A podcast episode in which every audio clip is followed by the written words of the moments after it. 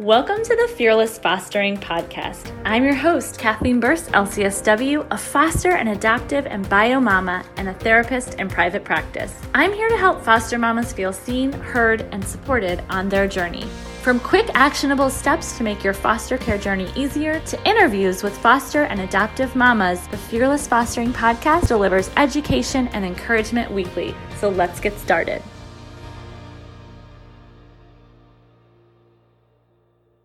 Welcome back to the Fearless Fostering Podcast. I'm your host, Kathleen Burst, LCSW, and today I would like to chat about something I hear is a struggle for foster moms all the time, and something that I have definitely struggled with in my own foster care journey, and that is how to handle a lack of information and a lack of communication in foster care. So a lack of information and communication is unfortunately part of the foster care game for most people. There are lots of times when you don't know something, even information that you will feel is crazy for you not to know.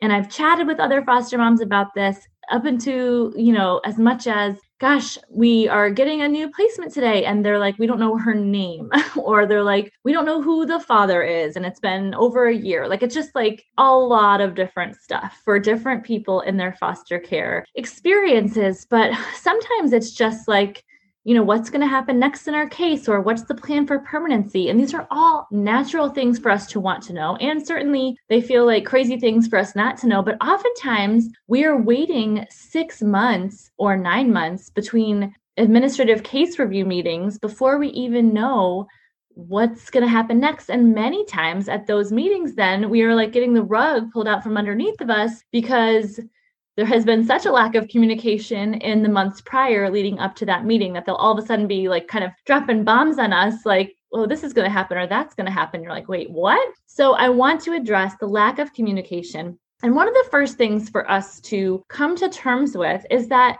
the people that we're seeking information from in our foster care cases, they might not know either. So that's the first thing to keep in mind. Social workers, case aides, everyone, lawyers are limited and what they can do. And also, they might not have all the facts. So they might have heard something wrong from someone else, or they might still be waiting to hear back from someone else. So it's important to kind of try to keep that mindset when you are waiting for the phone to ring or waiting for someone to text you or email you back. Understand that oftentimes there's a chain of command, or at least a chain of communication that's happening behind the scenes that it's just going to take a while sometimes. So that's the first thing. The second one is come to terms with the fact that the people that we are seeking information from might be too busy to respond. Now, please, before you get mad, I am mad too. This frustrates me to no end. Believe me, there have been so many times where I've looked at my husband and been like, oh my goodness, we are talking about a human child, our daughter or our son. Why can't they just at least text us back and let us know what happened in court? Or why can't they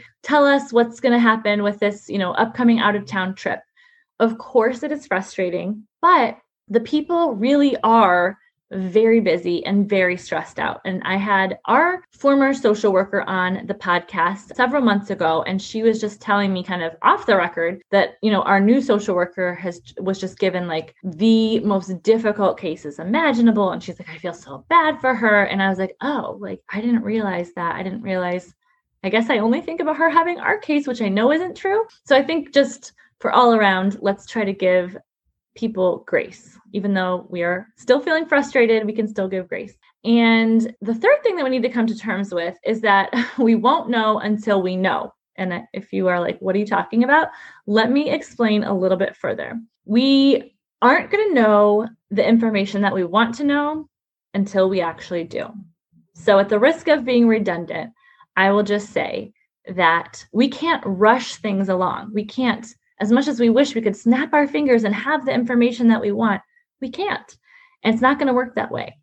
We're not going to know the answer to the question that we have or to the information that we're trying to figure out until someone tells us. And we don't have any control whatsoever over when that is going to be or how that message is going to be delivered. So here's my advice for what to do when you are feeling like everything's out of control. No one's telling me anything. Let's talk about it. Number one, keep living your best life. So honestly, not doing this is like waiting at home on a Friday night for your crush to call you, or if I may date myself, get on AOL Instant Messenger instead of going out and having fun with your friends.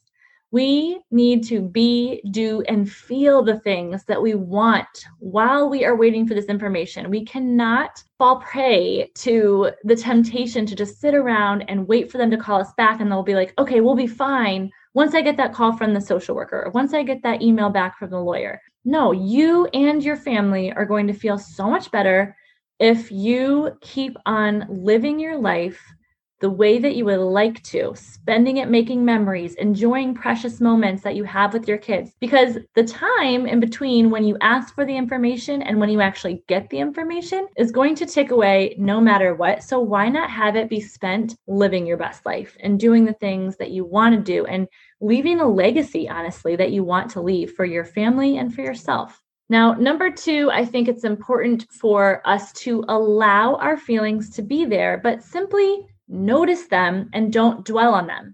You are allowed, and I am allowed, to feel frustrated, angry, sad, or helpless, but we need to not allow these feelings to drive us, because that really will not serve us. It's just going to make us bitter, angry, resentful, and then who's that going to spill out over onto? The people that we love the most. So instead of that, let's notice what we're feeling by journaling, by talking to a therapist or a trusted friend. I am so excited to be able to talk stuff like this out with the women who have joined Fearless Fostering, my group coaching program, because I want to remind them that we get to make the decision that our feelings are either driving us or not. But if we let our feelings drive the bus, I promise you, we're not going to end up in the destination that we want to be in.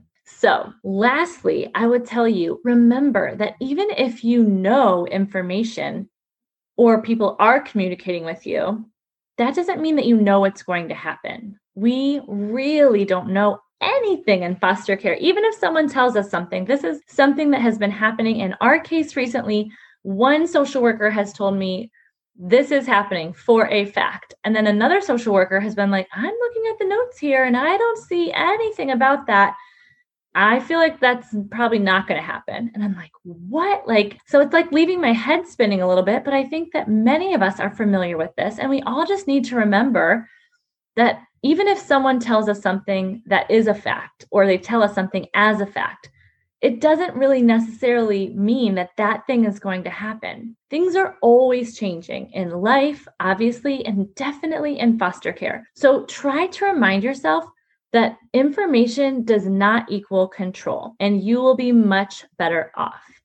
So in conclusion, I just want to let you know, you can still live your best life while you are waiting for information. You do not have to let your feelings drive you.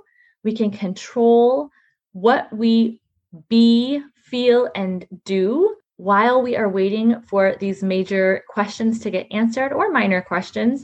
And we can continue to show up as the best possible version of ourselves. So thank you for tuning in. If you have any questions, please feel free to reach out to me. I am on Instagram at fearless_fostering, or on my website, fearlessfostering.com.